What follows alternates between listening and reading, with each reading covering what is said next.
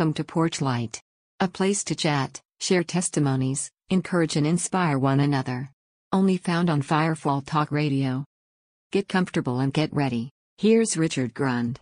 Welcome to another session of Porch Light. Going to have another member of SRT come on and share their story, give you some insight into their background, why they do what they do, but also for you to get to know them. Tonight it's going to be Joe Cetrone, another founding member of the team. We got together in 2007. We were introduced by an author who has since passed away, um, named Patrick Heron. We went on and did a uh, paranormal podcast or supernatural podcast for about a decade called Reflections in the Dark, one of the first ones out there, if not the first, that tied it all together biblically, scripturally, spiritually. And of course, then you have SRT, Supernatural Response Team, and all the things that we've done. Joe is, beside all that, he's a drummer, he's a father, he's a husband, he's an author. You can go to joecetrone.net to find out more about him. He's been on paranormal television, haunted case files, paranormal survivor, haunted hospitals, things like that. Some of you may already know who he is. But now you're going to find out more about what makes him tick. But if you want to contact Joe after this session of Porchlight, go to his website. You can contact him directly. If you appreciate what we're doing here, let us know. Go to firefalltalkradio.com. Use the contact button.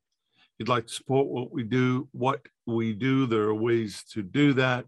But there'll be more of these. I have some others lined up probably won't be till after the first of the year. But I believe that this is an important part of what we do. I hope you do too. Now, let's go to Joe Cetrone. Good to Jesus. see you. Welcome to Porch Light uh, Testimony Time. We've talked about doing this. uh, I just said to, I just listen. I just said to Lord, I says, just don't make me laugh, right? And then you laugh. It's fun. I, you know what? We're natural. We do this all the time, but we want to talk testimony. Um, I know who you are. Most of the listeners know who you are, but why don't you share with some of the new people? Tell them about Joe Cetrone. So maybe we can bridge the gap a little bit. Being part of SRT, doing reflections in the dark, it's been a great, wonderful thing, as you know.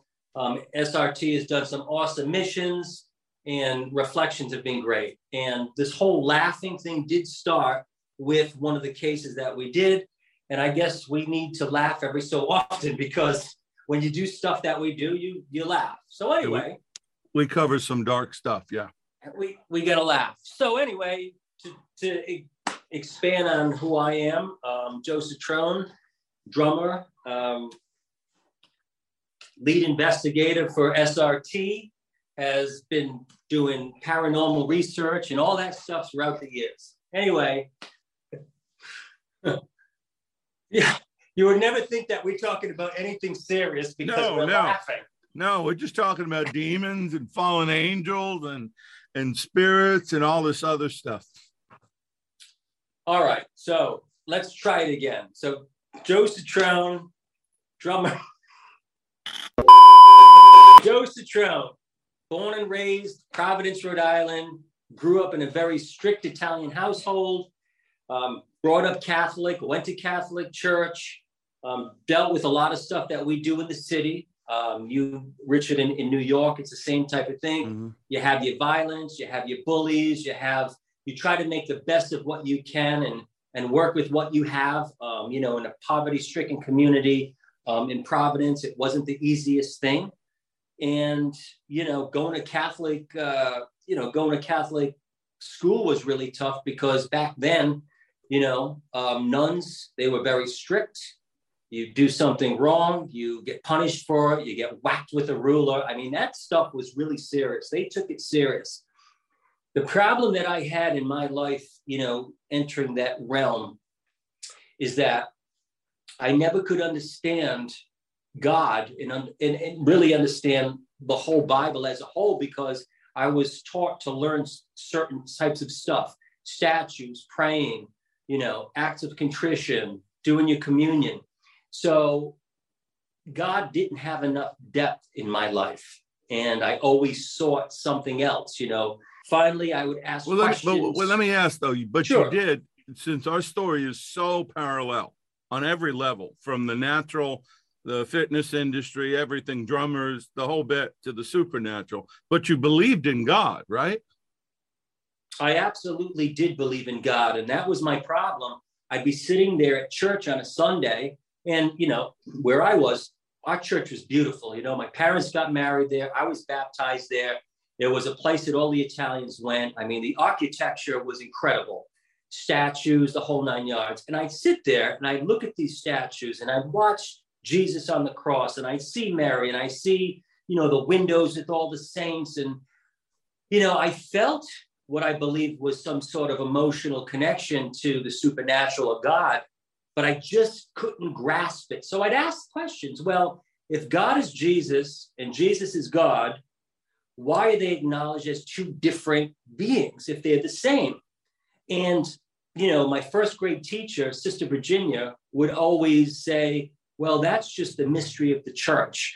And then if I ask it again, they'd say, well, you already asked that question. And they just kind of brush me off. So that's where my problem was. It wasn't so much, you know, growing up and understanding prayers and things like that. It was like when I wanted to learn more, it wasn't making sense. And that's when I started to look outside that scope of, of religion. Yeah, that that makes sense. And like I said, very similar experiences from from raised Catholic, the the whole Casper thing, just all the way down the line. But you know, as I've said before, when you're being Catholic and being Italian went together. It wasn't a you didn't make a religious decision. You were Italian, therefore you were Roman Catholic. So it wasn't like, oh yeah, I, I agree with this. I want to be a part of this. And then you get older and you start asking questions and you start wondering like you did. Luckily you didn't get cracked. I got cracked a couple of times for those for those kind of questions, uh, especially when later on when I had the the brothers, the Christian brothers and the male teachers. Oh, you you didn't question any of that. Uh, Right. So so I I get all that. It, and so you start out looking, but you already had some open doors, didn't you?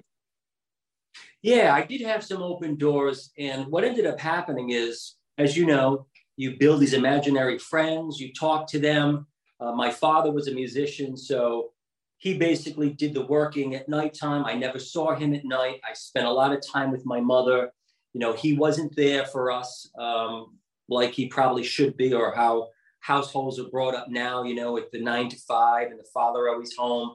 So I had a lot of resentment towards my dad for those reasons, you know, and, and of course being strict was even is even tougher. So I would get so angry at night. I'd scream into my pillow, why is this happening to me? Why is this going on? And I would build characters in my mind, in my head. I would build protectors, you know, I would build these these beings and these creatures who who fought for me and who stood up for me and you know you know monsters and werewolves and ghosts and all these things i was integrated into it. So anyway my parents um, you know my mother was home my dad worked. Now my aunts owned a jewelry company and they did a lot of stone setting. So my mother would you do some homework at home. They'd give her some stuff to make some extra money. And one day they hired this other woman um, who was a friend of my father's. Um, matter of fact, I believe it was my father's friend's wife. She was about 26 years old. Her and my mother hit it off and come to realize that she was a witch. She was a black witch. She practiced um, black magic. She belonged to a to a group, a coven that was in, uh, I believe, in the Chicago area and she would integrate with my mother with a lot of different stuff. Hey, we're doing this. Why don't you come on over? And they would start to do these seances and they would play with these tarot cards and little things like that. And, you know, they would take me there because my dad worked at night. So I had to go with my mother. So now I'm in the house, you know, and it, and when it was time for me to go to bed, my parent, uh, my mother would stay downstairs with, uh, with this woman and other friends and they would do their thing and I'd be upstairs hanging in there and I would have these horrible dreams while I was upstairs in, in the bedroom. I would start to get nervous, the bed would shake, I would try to come downstairs, call up for my mother, and here they are doing those things. And I'll never forget that my mother said that she remembered the time that I tried to come downstairs. And when I came downstairs, where the uh, living room and the kitchen is, you have the little the little foyer or the threshold where you go into the living room into the kitchen. I tried to go through there while they were doing their thing, and I couldn't. My mother says that she remembers that I couldn't break through from the living room into the kitchen. And my mother said, "I'm worried about my son. Is is anything going to happen to him?" And she says, "No, no, he's he's protected. He's okay." Little did I know they were doing um, summoning spirits or or you know doing a seance and there was a woman that was actually burning bible pages in like a little censer wow. And was just throwing it in there.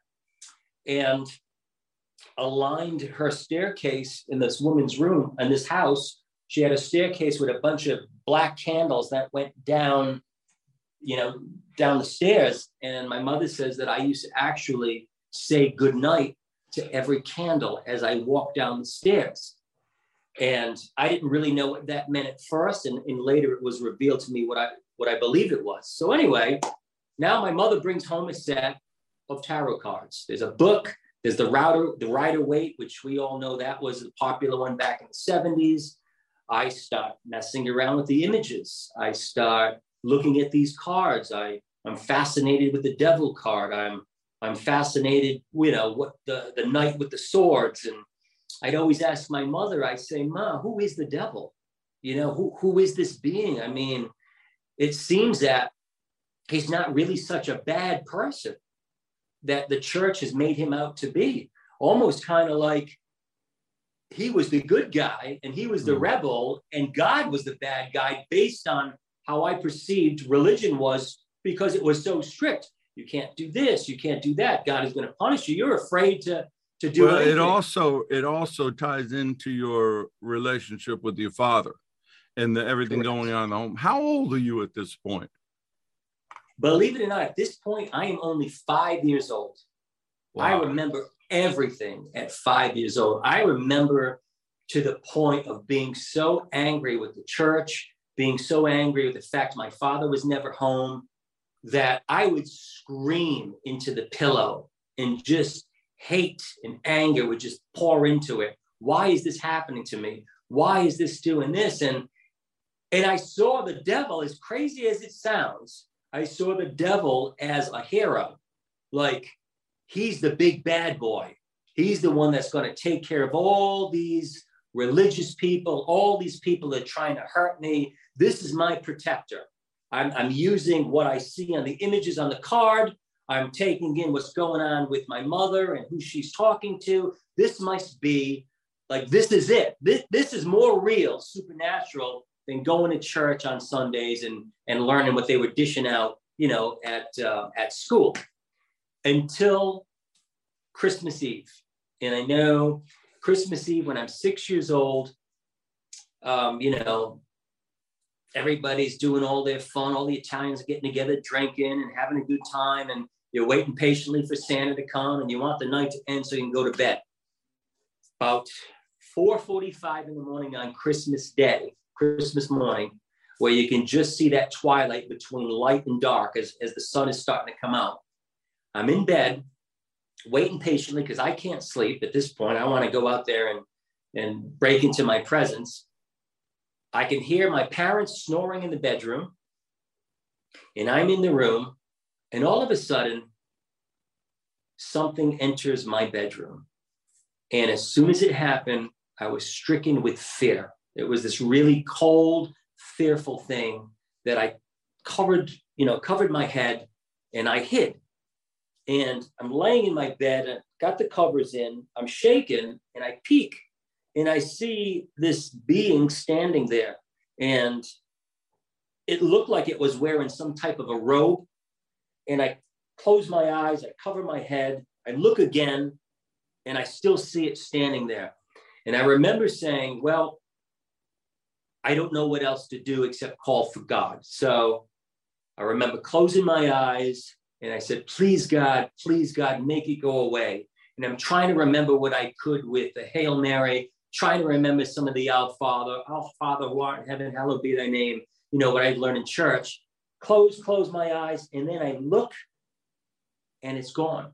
The being had vanished. So I never looked up to see what it was. I was scared to death of it. I knew something was there. I knew it wasn't my parents because they were snoring in the other room. And obviously, I knew it was in Santa. So at that point, so I kind of blocked that out and uh, kind of went through life. Next thing I know, my father um, has a house being built in the suburbs of Warwick, where get out of the city. You know, gun violence was getting bad, murders were happening. It was just getting really, really crazy. But here's the here's the turning point. During the time that my mother was friends and my parents were friends with with this woman, she was pregnant, my mother. And at that point, she might have been four months pregnant, right around that time where they were all hanging out and doing stuff. So my father and, and mother finally says, listen, Joey doesn't want to go there. I can't make him go there. He's afraid. This is getting a little bit out of hand. Seances, tarot cards. My father even recalls a time that he'd gone over there and he said, You know, I remember seeing shadows on the walls when this woman was doing her thing. She would go into people's dreams uh, my father had a really good friend, which was his best friend at the time, which was the uh, uh, who was also the drummer in his band. And uh, he said, "You know, Joe, I think your son is onto something. There's something really strange about this woman, and I think you should keep him away from her." And he also knew who she was. And his claim was that she went into his dreams and would have sex with him in his dream. So there was that going on with him. My mother's pregnant. Everything is getting chaotic. I don't want to go there no more. Finally, my father says, I'm done with this. My mother's not looking the same. Her face is looking withdrawn. She tried to convince my mother that they were twins in another life at one time, that they had this, this soul connection together. And finally, my father says, Listen, we have to just sever this thing. So Needless to say, I stopped going there. They severed that relationship. Now my sister is born. The day that she's born, my mother brings her home from the hospital and she says to, um, she, she comes over the house and she says, look, I know we're, we're not friends and you've cut ties with us, but we would like to come over and give you a gift for, for the baby. They, um, my father said that they brought a case of baby food, $25 and that was a lot back then, $25. And she says, Can I hold your daughter? And the last thing that my father said that he remembered was she put my sister down on her on, on her knee, and he remembers her hands on my sister's ears. Little did we know that within a year from that point, my sister would be diagnosed because she wasn't responding to sound as 97% deaf. So she she's deaf at this point. My father's a mess. He's all upset. Obviously, my parents are upset. We're trying to say, well, we're going to have to learn sign language. We're going to have to adjust our lives to this. This is who. This is this is what did we she hear right before then? Did they? Did, was she able to hear before then? So does anybody that, know? No, that's a great question. So basically, no, because when you're that small, you're young, you're, you're, you're nursing, you're doing your thing. It was when she got a little bit older, and my parents would say that she's not responding to sound. Hmm. You know, making a noise, laughing, clapping. She wouldn't look, she wouldn't do that. So they eventually obviously thought there was an issue there. They bring it to the doctor. I remember going to the doctor and them trying little things and and come to realize yeah, I've, had, I've had all that done to me. I know what that's about. Right. The reason, the so, reason I asked, you know, we're sure. investigators. We're always looking for is there an alternative answer? But because there's no correlating uh, confirming evidence, we would call this anecdotal. But the fact is, you the story, the woman puts her hands on her ears, and then your sister winds up almost completely deaf. So there, there's definitely a, a, a possibility there. Right. And the investigator and us and, and myself obviously would say, okay, was she born that way? Did she go deaf after that? And the diagnosis is she was born deaf. So I would say, on an investigative point of view, um, back then when when you know parents or, or, or pregnant women got sick, they didn't necessarily um, lost your video. I, okay, hang on. We we lost each other. Yeah, your video's gone. Huh. Can you see me now? There you go. You're back. Okay. So, so basically, uh, sorry about that. We lost a guy's action. So it's either you're going to look at it was when you got sick back then, that could make complications within the pregnancy. You can go that way with it, or you can go for the fact that my mother knew this woman before she was pregnant, during her pregnancy, and cut ties just after just right before my sister's birth. Yeah, you could definitely line all that up because she was doing all those things while pregnant with this child, which means your sister in the womb is absorbing what's going on around her. Yeah. Exactly. So my sister absorbs that. She is deaf. Um, I'm messed up. I have a spirit visitation, if you will. My father's friend, who's his best friend, is talking about the fact that you know, this woman is coming into my dreams and having sex with me. And, and then she would say to him, How did you sleep last night? So it wasn't like he just happened to, it wasn't like he just happened to say, Hey, look, I, I, I've had this fantasy of this dream of this woman. She even said, How did you sleep last night? Almost to say that that was me that came into your dream. Yeah, she so, was look she was looking for a reaction. Exactly. So now my father is afraid, you know, my sister's not going to respond to sound. You're in the city, cars coming, four corners, craziness. We got to get out of here. So we go to the suburbs of Warwick. They give me a, a present, which is a little boxer dog, Mitzi, little female uh, boxer, you know, boy's best friend, man's best friend. I get the dog. We move to this beautiful house in the suburbs, out of the city. Everything is great. And before you know it, um, not even a couple of months after we moved there, we started experiencing paranormal activity. We would hear, you know, banging on the roof as if something was running across our roof. And you would hear these footsteps and this little chandelier that we had, the light that hung from the ceiling would start to vibrate and shake. My dog would start to um, look up there and, you know, her hair and back of her just kind of just puffed up and she'd sit there and she started growling. And my mother would say, What the heck was that? And I'd be like, I really, I don't know. And this was a repetitive thing that was happening as this development is taking place. You get all the houses on the street, everybody's kind of new acclimated in this suburban uh, cul de sac. And uh, other neighbors were hearing these sounds like, yeah, I'd be sitting there and all of a sudden. Now, is that the house I went? Is that was the house I stayed at? That's the house you stayed in. Okay. All right.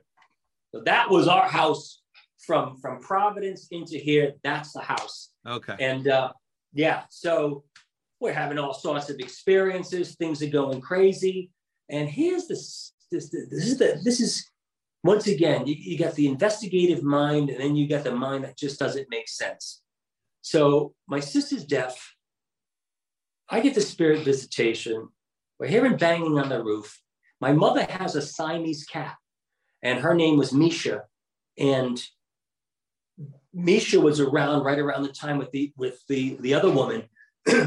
she takes sick and they have to put her to sleep. So my mother is devastated that her cat, at only six years old, had some rare disease, gets put to sleep. In the midst of all that, my father's friend, who comes over, wants to see the new house, he turns around and you know spending some time with us and you know bringing pizza over and they're all hanging out and he's going through his all psychological issues with his relationship to the girl that he was with at the time, and he's all messed up. Needless to say, my fa- we get a phone call not too long after the cap that um, I pick up the phone and, and it was one of my father's friends and says, Joey, I need you to wake up your parents. Ma, Ma, such and such is on the phone. They need to speak to you. It's like 6:30 in the morning. All of a sudden, my father sits up. He, he's in he's in shock about something. My mother starts crying. The guy, which is my father's friend, which was the drummer of the band, who was experiencing stuff with this woman, he turns around and uh, he commits suicide. He blows his brains out. Their relationship with the person he was with was bad situation. He couldn't handle it no more. He takes his own life. So now that's happening. Again, as investigators, we would put that in. Okay, there's no, we can't say for sure, but when you start adding all these other things to it, you begin to go, yeah, so, something else is going on here.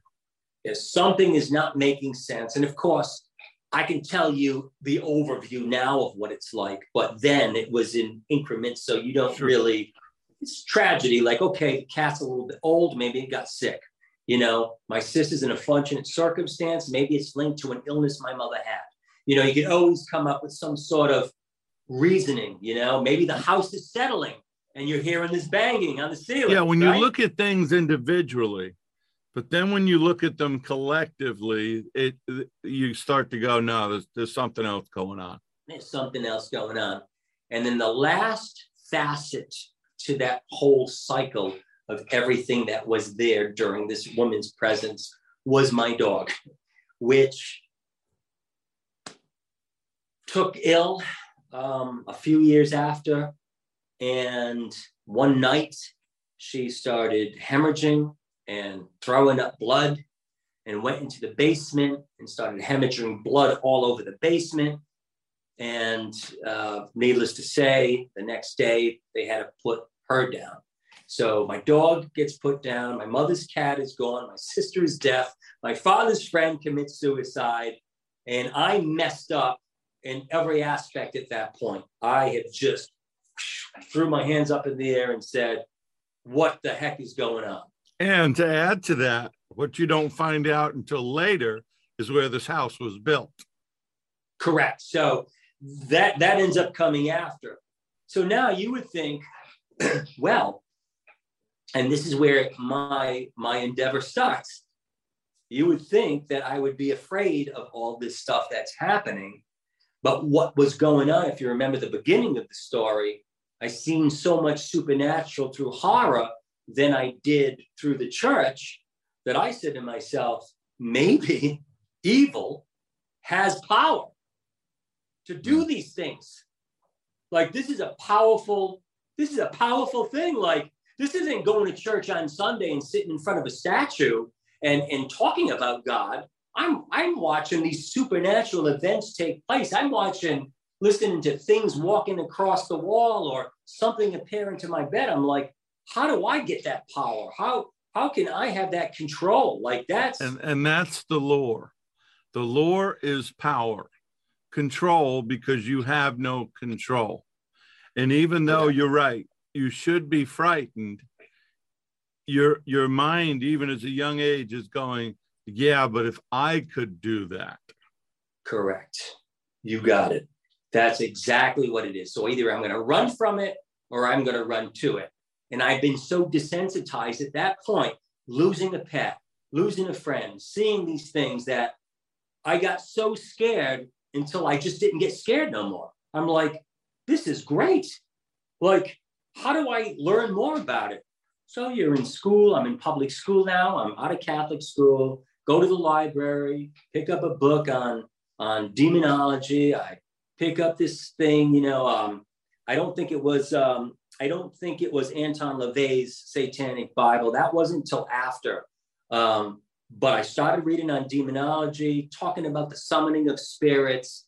I remember um, telling my aunts, you know, my aunts who spoiled me when I was a kid, hey, go to Walden Books. There's this book by this guy called Anton LaVey. It's called the Satanic Bible, but It's not what you think it is. It's it's a book on all sorts of philosophies and all these things. You know, Joey, I'm not going to go get a book on the devil. What are you crazy? So I go do that. She gets that book. And then Christmas comes, and what do I get? I get a Parker Brothers game called Ouija. So now I've got the Ouija board, right? See how it's all transferred? I got the Ouija board, I've got the books, demonology, demons are powerful, God is just a statue, and that's nothing. I, I don't want anything to do with that. I want to know how I can summon this darkness in my life too to work for my benefit now instead of working against me. How do I get to work for me? Yeah, and plus you're still angry. You still have that anger inside. For me, Correct. it was very similar, but I was looking for the power against those things. So I was coming, you know, we're still getting into the same car. I'm just using a different door. But the, right. you know, the fact is, it's all about rejection. It's about pain. It's about control. I want to have control. And then the enemy lets you think that you can have some. I'm now a little bit older. I remember going to Catholic. Uh, um, I had to go to make my um, um, what do you do after you do your communion? I had oh confirmation. Confirmation. Got to go to confirmation. So now I got to go to catechism classes. Now picture me going to catechism classes after reading the Satanic Bible. You know, listening to the, the people talk about God and doing this, right? I'm like, this is this is crazy. So I go along with it because my parents want me to to do it. So I go there. I get thrown out of the class, I don't know, like three different times. Um, I am angry, like you said. I'm dealing with a lot of anger, um, you know, just things that going on, and I'm not in a good place. But needless to say, I do do the um, the confirmation. I don't pray when they tell me to do this or reject this, and I just kind of go through the motions. So anyway, I do that, make everybody happy. Now I want to get involved with how do I tap into this dark side now? I made my communion, I made my uh, confirmation, I shut my parents up. How do I really get into the darkness of things? Well, I need drugs. I need something that's going to be the catalyst to get me there. So I start experimenting with LSD. I start doing crystal meth. I start smoking pot and doing all these things to just put me in an altered state of mind that I can get myself to summon some type of spirit in my mind, because a lot of it is still this adolescent fantasy going on in my head. I don't want to kill anybody. I'm not thinking of being evil to somebody. I'm just thinking that I'm seduced by this power.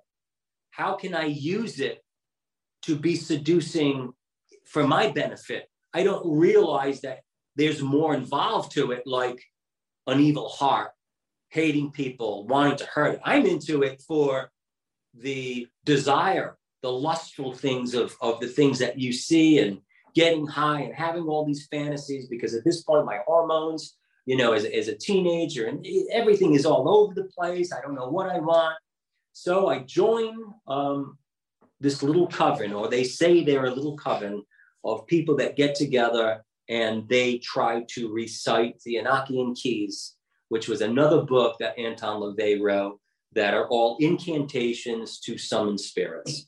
And uh, we go do that. We find an abandoned church that's along the, uh, the beach. It's just four walls. It was obliterated in, in a hurricane. We go in this little abandoned church and we light fire, and all of a sudden, here we are. We found a little altar we got the ocean out there, you know, and you, you're calling all, you know, the four guardians of the north, south, east, west, and all these things that you're doing. And this is it. We're going to get high. We're going to have a good time. And life is good at that point. So, well, it gets a little worse now. Now I'm addicted to to drugs. Can't get can't get out of my way when it comes to doing some of this stuff you know i'm i'm trying to convince my friends dude just keep doing this everything is going to be fine relax the, these beings are we, we got them in control this is this is fine you know i even had one guy who was willing wanted to be with this woman that was willing to, the girl that he was with was pregnant and he didn't want to be with her no more. He was willing to sell his soul to be with this other girl and sacrifice his unborn child to be with that woman because that was his desire. This is how messed up it got. It got to the point where what became just a fun thing under the influence of drugs and your adolescence, your hormones, and all this stuff became to be something serious that was affecting people's lives in different ways. And that's exactly what was happening to me. And I'm I'm using Ouija boards at graveyards and I'm trying to bring this one, I'm trying to talk to this one, I'm I'm doing tarot cards, I'm I'm manipulating my neighbors to pay me to do tarot card readings for them. So they'll give me money so to support my drug habit. I mean, it was really like where, where are your par- where are your parents in at this point? Nobody noticing what you're doing? So exactly. So here's how here's how the dynamics went. My father is works at nighttime. He sleeps in the day. I go to school. I come back. I come back from school, and you lost me. We lost each other. Um, wow, this yep, is crazy. Of course, no surprise.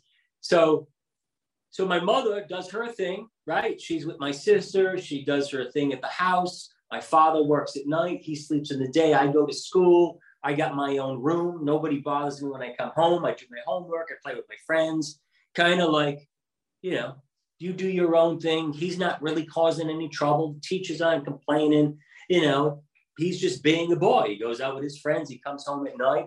I'm going to leave him alone. So back then, as, as it is today, and I was just talking to it with, with Cheryl, is you didn't have to come home for hours. There was no phone calls. There were no text messaging. You could be on a, on a frozen lake, right? And, and falling through the ice, and your parents wouldn't know because all they did was expect you to come home once the lights came on at night. You see the street lights, you come home. Other than just, that, every- I was just going to say that was the signal. Dusk, the lights are on, gotta go.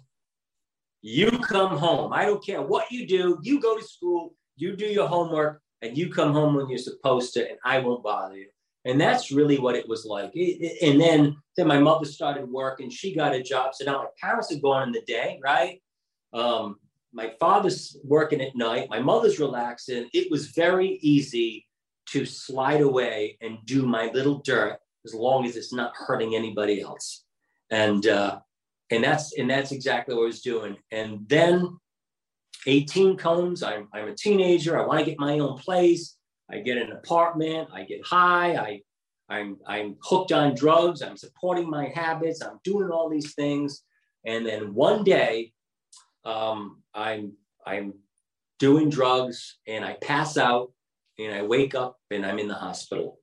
And I, I had a drug overdose um, with what I was doing, and they, they had to pump my stomach and bring me back. And uh, in the midst of that that little time, I had a dream, and in the dream um, was this leopard, and it was a ceramic leopard that my mother had in the house that she had painted when she does. Uh, what do you do with the uh, um, ceramic class that she was taking? Put this leopard in the corner. So in the dream, I see this leopard. The leopard turns into a real leopard, comes after me, starts eating me, starts crunching on my bones. I'm screaming, I'm petrified, all this stuff. And all I can do is call out Jesus. And I says, Jesus, God, help me. I can't do this. Help me. And I stop praying to the best I can. Next thing I know, at the name of Jesus, this thing lets me go. It backs up. It crawls back into the corner turns into a ceramic again, and I wake up in the hospital. And that is the beginning of my walk into spirituality. So I thought, meet a friend from high school. Hey, Joe, how's it going? I haven't seen you in a while. Hey, Chris, how's it going, pal? Hey, maybe we can get together. Yeah, come on over to my house. We got a cookout going on. We'll do some burgers. Sure, that's great.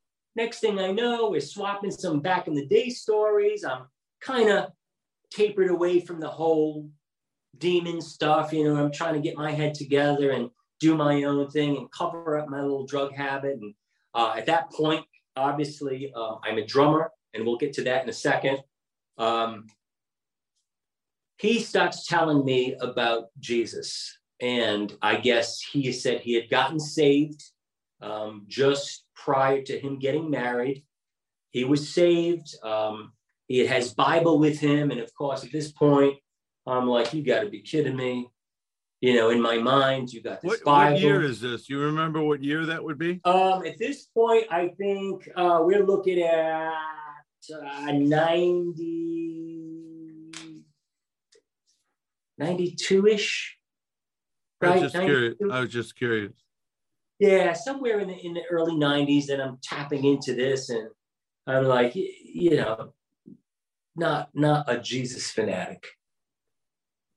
So, and this is an interesting piece of it all because I'd only known Jesus and God through through Catholicism. I didn't know anything else other than watching movies and you know possession and stuff like that and you know the exorcist and and these things i only knew priests i didn't know anything else so he starts telling me about jesus and i kind of give him a little story into my backstory and he's like listen i want to let you know that that that stuff is all evil stuff and you need to stay away from it. And he started flipping through the bible and showing me passages about about uh, witchcraft and and how Jesus was able to cast out demons and you know all this type of stuff. And he had he had disciples with him and they had this power and they were able to walk in the spirit and they were able to do certain things and I'm like what is this Jesus that you're talking about? Like I didn't understand. Like you're telling you so you're telling me that that this man went on a demon and and and was able to touch somebody and say go and it just left like that. Like that's it. Yes. So now i'm looking at god in a whole different aspect. I'm looking at a supernatural being that had a lot of power and had i known that back then when i was trying to search in other things i might have looked to that god to understand about the supernatural and the power that you can have in the spirit you know, in the God realm, not so much the, the evil realm. Uh, so anyway, I, I take it in. He asks me to pray with him. Um, you know, uh, talked about the sinner's prayer and, you know, and, and all this stuff. He prays with me. I, I feel the presence of, of something tangible, something that has this beautiful, peaceful energy, um, something that I never felt before in any type of drug that I used. And uh, next thing I know, he says, listen, you've got it in you now. Now it's up to you. So he gives me a Bible. He does a couple Bible studies with me. I'm learning the Bible to the best I can, um, but I'm still got one foot in, one foot out. So I'm still doing my my worldly life. And at that point, now I'm a drummer. So my parents and, and my family are a long line of musicians. Um, I choose to play drums. I kind of you know, took lessons when I was, you know, younger, and then music started integrating more in my life. Now I'm a drummer, and uh, you know, I was able uh, to to play in bands and, and do these things. So I'm playing in bands. I'm I'm making money. I'm supporting my habit. Um, I'm existing. I'm going through life. But at the same token, I'm trying to understand this spiritual walk. And it's like I've got two frequencies going at the same time. Um, next thing I know, I start slipping back into drugs again. And I'm reaching for the Bible. I'm looking for things to, to find. I'm, I'm like, well, maybe this is like tarot cards, you know? Maybe I'm just going to close my eyes and I'm going to open the Bible and whatever I look down and see, that's where I'm going to go. And uh, I started seeing passages that were coming out that were like, you know, Jeremiah, you know, 17.5 and 17.6, right around that area.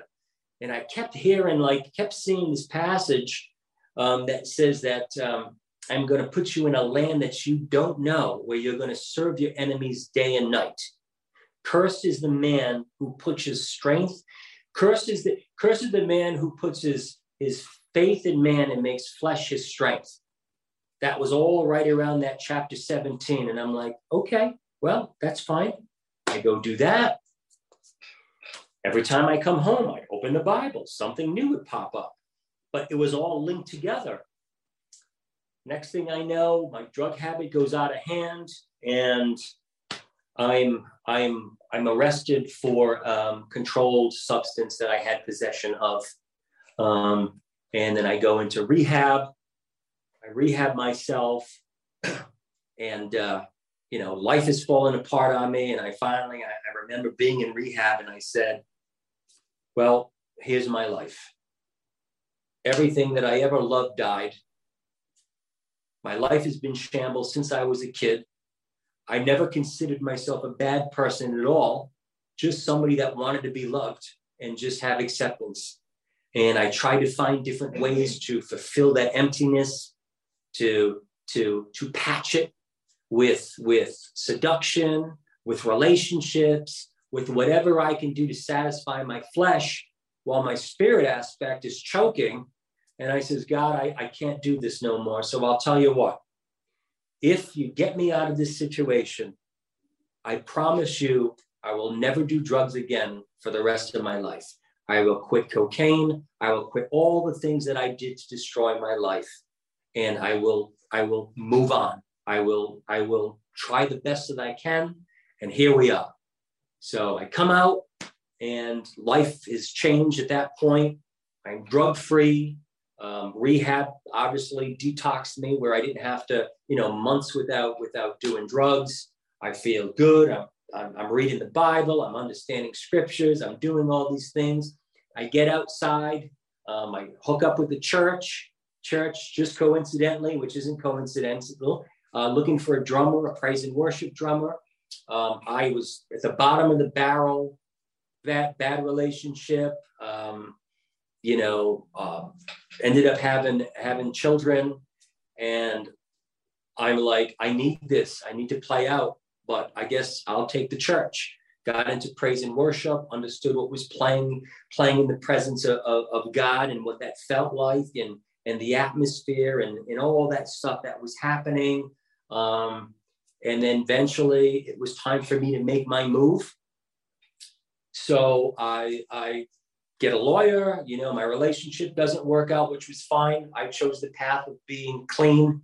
Um, other people chose the path of not being clean. The Lord said, Don't worry about what you see. Continue to move forward. I continue to move forward. And uh, next thing I know, I get custody of my children. I'm drug free. I'm working. I'm making money. Life is good in that aspect of, of, of the realm. And uh, I don't think it could get worse anymore. I mean, this is it. I I've survived this. I've come out of the darkness. I've gone into light that way with it. And then, uh, and then, and then while I'm doing Bible studies and I'm understanding different things, people are coming into my life. I'm witnessing to them. People are dying of cancer and, and, and, you know, I'm, I'm losing friends along the way, but I'm able to, to, to talk to them, witness to them. And I'm like, okay, this is, this is my plan. This is great. Life is, like I said, life is good in that realm Next thing I know, my dad starts asking me questions about religion, God. I remember telling him about, um, he had asked me in a strange conversation in the midst of all this. He says to me, and this is the pivotal point. He says to me, So, Joe, he says, I understand that you have been reading the Bible. It seems like it's serving you well. You've look how far you've come. Look at all the things that you've overcome along the way. Um, you know, you've got your children, everything is going great. He says, I'm proud of you, you know, and me and my dad never had that connection. We never told each other we loved each other. It was never like that. He was a mm. he was a strict Italian in many ways, and we just didn't have that connection. So for me to say I love you did not feel right. I just couldn't get myself to do that, and vice versa. So he asks me, um, "Let me ask you this question." He says, where do you think we go when we die? And I remember saying, well, Dad, I, I I'd like to believe that there's heaven. I'd like to believe it's the way the Bible says. Um, I, I, remember telling him about the story of the rich man and Lazarus and how, you know, rich man um, was died and was buried, and uh, Lazarus was died, you know, died and was carried off into angels into Abraham's bosom, and trying to just show him the difference that when you leave this realm, you're greeted by angels. At least that's my consensus at that point. And you're taking up, you're taking up to heaven. as a believer, this is where you go. And uh, he says, Well, you know, I never heard that story before. I says, You know what, Dad, I haven't heard a lot of stories either until I started reading the Bible. I says, Maybe we can, you know, we can talk more about it, you know? So that day was um, was a Sunday. We had an intense conversation. And I remember my mother coming out and saying, Yeah, jo- you know, Joey has done really well. And uh, this is this is really good. I'm proud of him, and, and I'm, I'm glad he was able to turn his life around. And it was a great, great family conversation for the short time we had That was the last time I saw my dad. 48 hours later, um, he died of a heart attack at the house in Warwick. He um, was mowing the lawn. He wasn't feeling well. It was in the summertime. Um, he went into the bed, uh, into the bathroom upstairs in, in the house in Warwick, and uh, and then he had passed out. My mother had gone there. She had called 911 and uh, he just he just died. He died in her arms in in the bathroom. So I uh, I get the phone call. I, I run home. I rush home, and at that point, he's already taken off. My mother's out there. She's in hysterics. Everybody's falling apart. My kids, you know, they're small. They just seen their grandfather die, and it is a mess. And uh, I'm sitting there shocked by all this and uh, next thing I know, I'm, I'm mad. I'm, I'm, mad at God. I'm, I'm, rebelling. I'm like, I can't believe this is happening. And uh, there was a supernatural or paranormal experience that happened during his wake. And uh, an object moved in the house. Somebody happened to see it. They start crying. They can't believe it. They think it's a sign from my father. And in the midst of all this, ghost hunters paranormal world. Everything is coming on TV.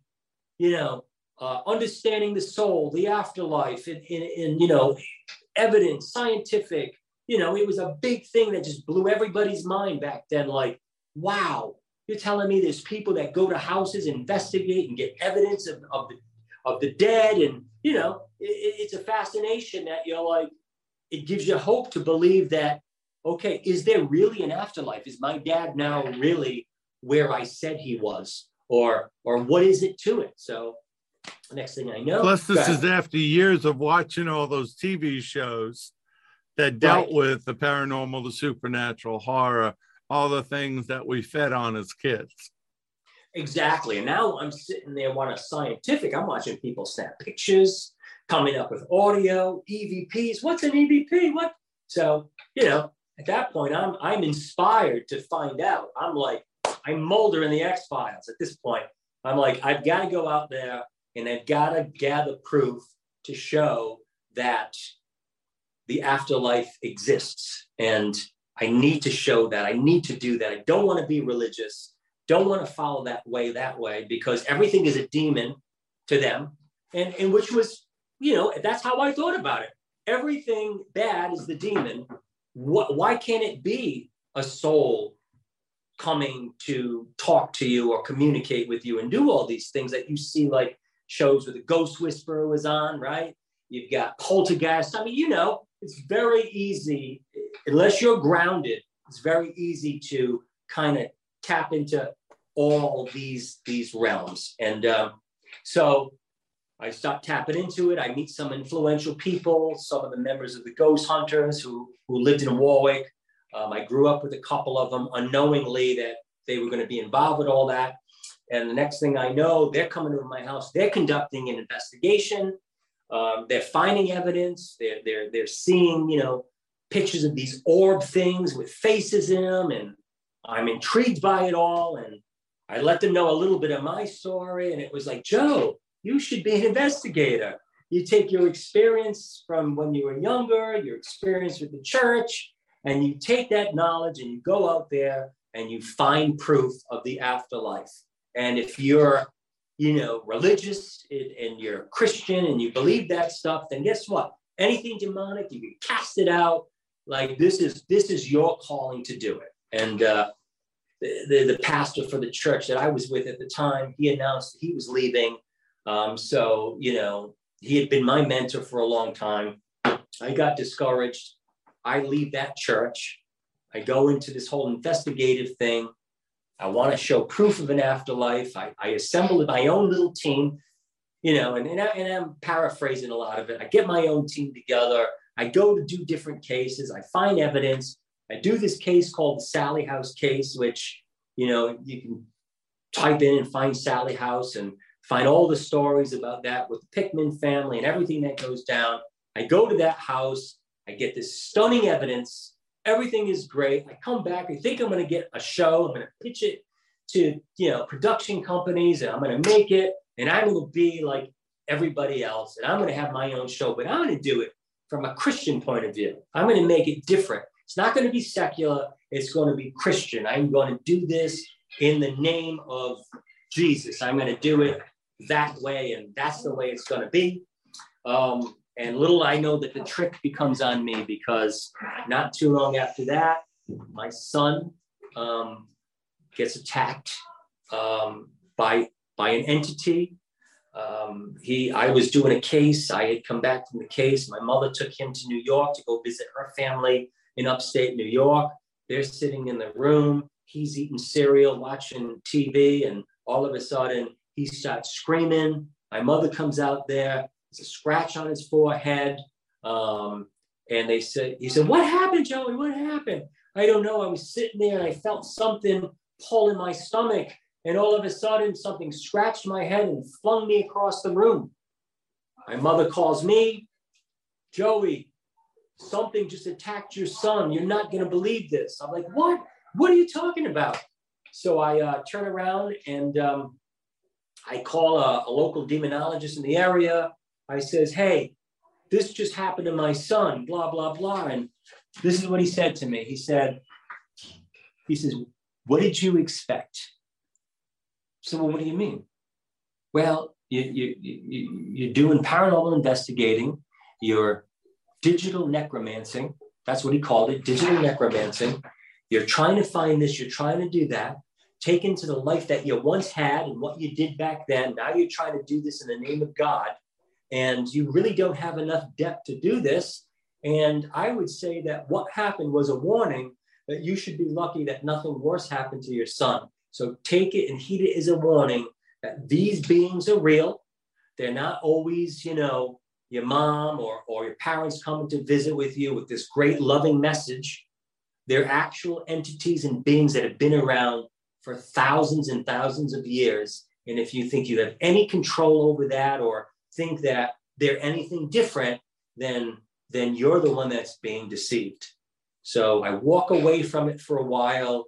I get in touch with other pastors and other people, and everybody's got all their ideas of what they think it is or what it's not. And people trying to get their hands in the pot, and maybe we can get a show together and we'll use you. And and, and it's just this cycle of the paranormal community, the Christian community, the different paths, the crazy, the confusion.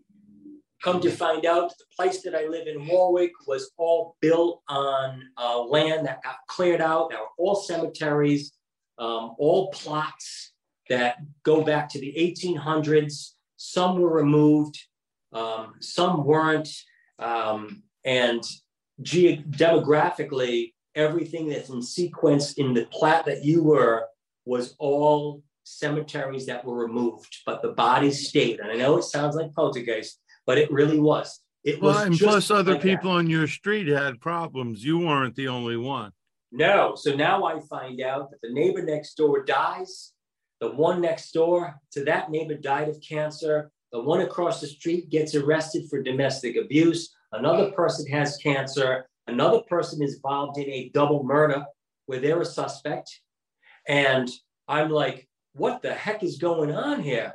And uh, talking to some investigators in the area, doing the little demographic chart, uh, searches, they're like, there's there was some sort of, of uh, electromagnetic frequencies that were zoned that were were uh, um, had this negative he called it a negative power yeah. line.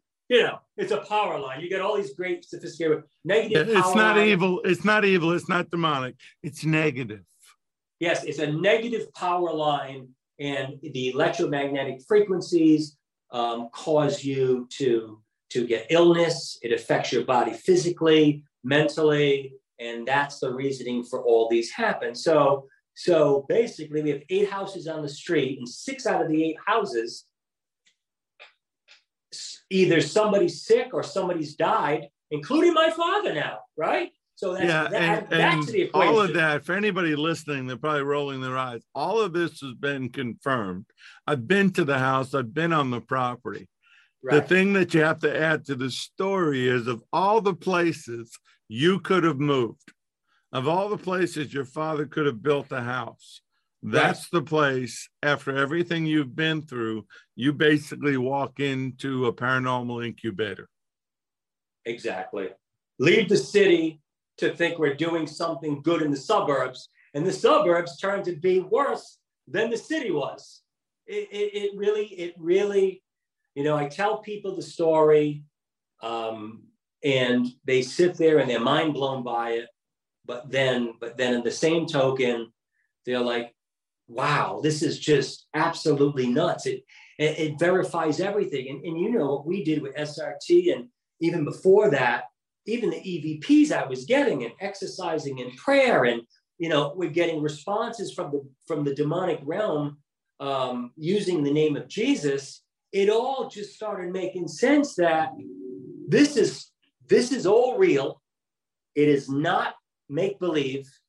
It's just a matter of what you're willing to see and accept, what you're willing to just discard. But the truth of the matter is, I, I can say now, looking back, um, it is 100% real. The supernatural realm exists, the power of God, the name of Jesus, everything as a whole is all real. It's all true. It's, it's exactly what it says it is. It's just wrapping your head around to realizing that it does do that. And, uh, and then, of course, at this point in my life, um, you know, I've been blessed here. I've, I've got a home. I've got my my kids that are they're grown older, they're they're out of the house. I have a beautiful wife, and I do feel that God has restored a lot of of, of the of the years as the locust is eaten, as it as it talks about in Joel. Um, and now I still want to be linked to SRT. And when it comes time to doing stuff, if if a mission gets called, I won't go just paranormal investigating anymore. I went on the TV thing. I tried that whole route. It's it's a bunch of crap that happens and you get swooped up into that. They're just using you to get content. Um, and now I've dedicated myself at this point to doing prison ministries, um, going to rehab houses, you know, and, and helping and, and, and reading and praying and just trying to do things to exercise what I felt like I should always do and hadn't done because I always made it about me when it really isn't about me. It's about it's about my journey and helping other people see the truth. And that's where we are. You now. know, the, the one thing, the one thing that I'd like to add is sure because of your what you went through and because of this probably other ancestral things we've not covered it, it's almost a magnetism you draw to you what's in you and so by doing the things you did at that woman's house then moving to where you moved all those things are being drawn to you just like you're being drawn to them. You know, right. they call it the law of attraction, and there is a scientific term for it. But the fact is, whatever you're attracted to is what you draw. And Correct. you and I both grew up different, different for different reasons, seeking power, seeking control, looking for it in the supernatural and the occult, not thinking we're bad people, but fact is, what we were doing was wrong. Correct. And by the grace of God, He forgave us and then now used those experiences to help others. But you talk about the paranormal, I think the paranormal genre is dying. I think these shows have played themselves out. Um, you know, we've always wanted to do something and we will, but differently, especially with the, getting the documentary finished. I, I just think we're moving into a shift, a paradigm shift supernaturally that even the stuff we thought was you know incredible and dark people today are desensitized. Correct. I i, I couldn't say it any better um, which is why we do so well with reflections in the dark but you know, in closing, what I can say is this, and, and I would love to, if we do another show or we do a, uh, a part two to this, where we can really talk about some some of the deeper things and the familiar spirits and the ancestral stuff that you're talking about. All, yeah, plus there's a whole lot of SRT stories, yeah, some of and, and which there's a we've shared. SRT. Yeah, which we've shared, but yeah. so I hope I hope we do a, a part two to this, um, and we can really get into that type of stuff. But but the overview of what I say to people in my life, I'd say, and I say it just like this: I said, listen, you can believe what you want, you can hear my testimony, you can hear other people's testimonies, but I can say this: throughout my life, I should have been dead three times over.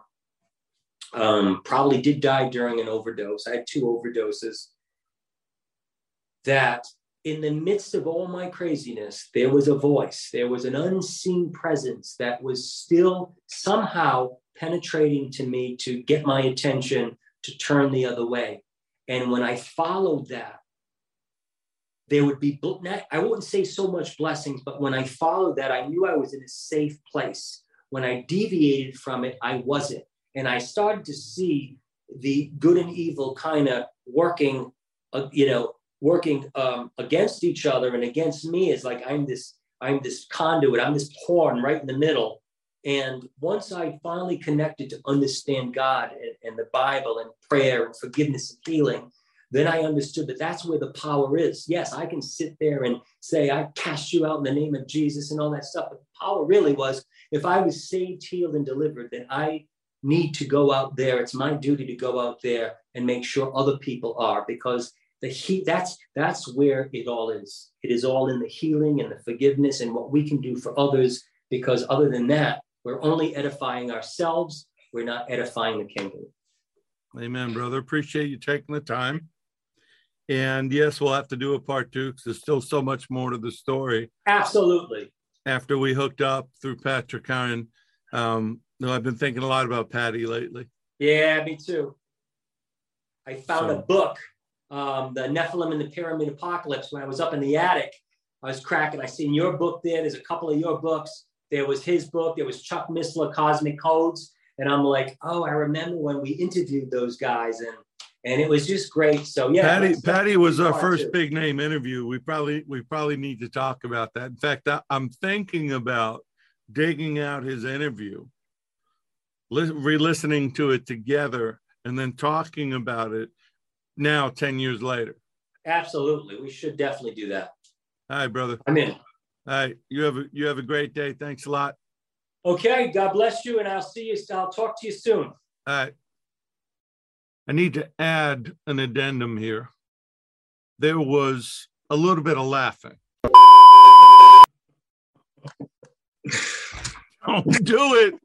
I was good. I was good. Ugh. Okay hang on let me I wasn't Yeah. laughing. You laughed first. But we just like we thank you for this opportunity. We ask for some self-control.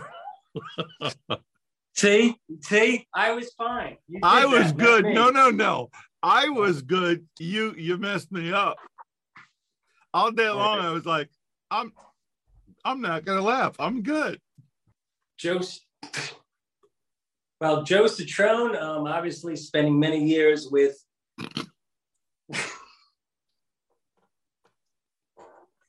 Sorry, sorry. We'll get through this. I promise we will. So,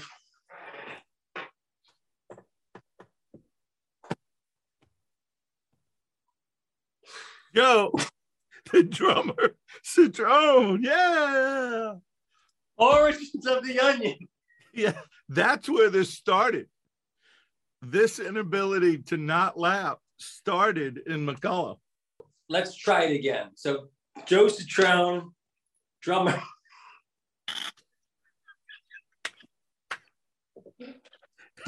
Oh, thank God for editing. When you said that you we were going to do this, I thought it was audio.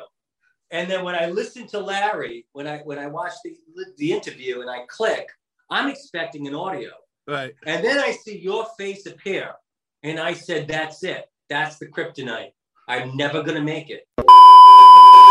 We Joe and I are like two kids in school that you can't put next to each other. You just look at one another and you laugh. Uh, people that listen to Reflections in the Dark in the past know that. We started out and we had fits of laughing. Thankfully, we got through it, but it, it was great to have Joe here. I hope you liked it. Thanks for listening and thanks for watching. The video will be found on the Firefall Network on YouTube.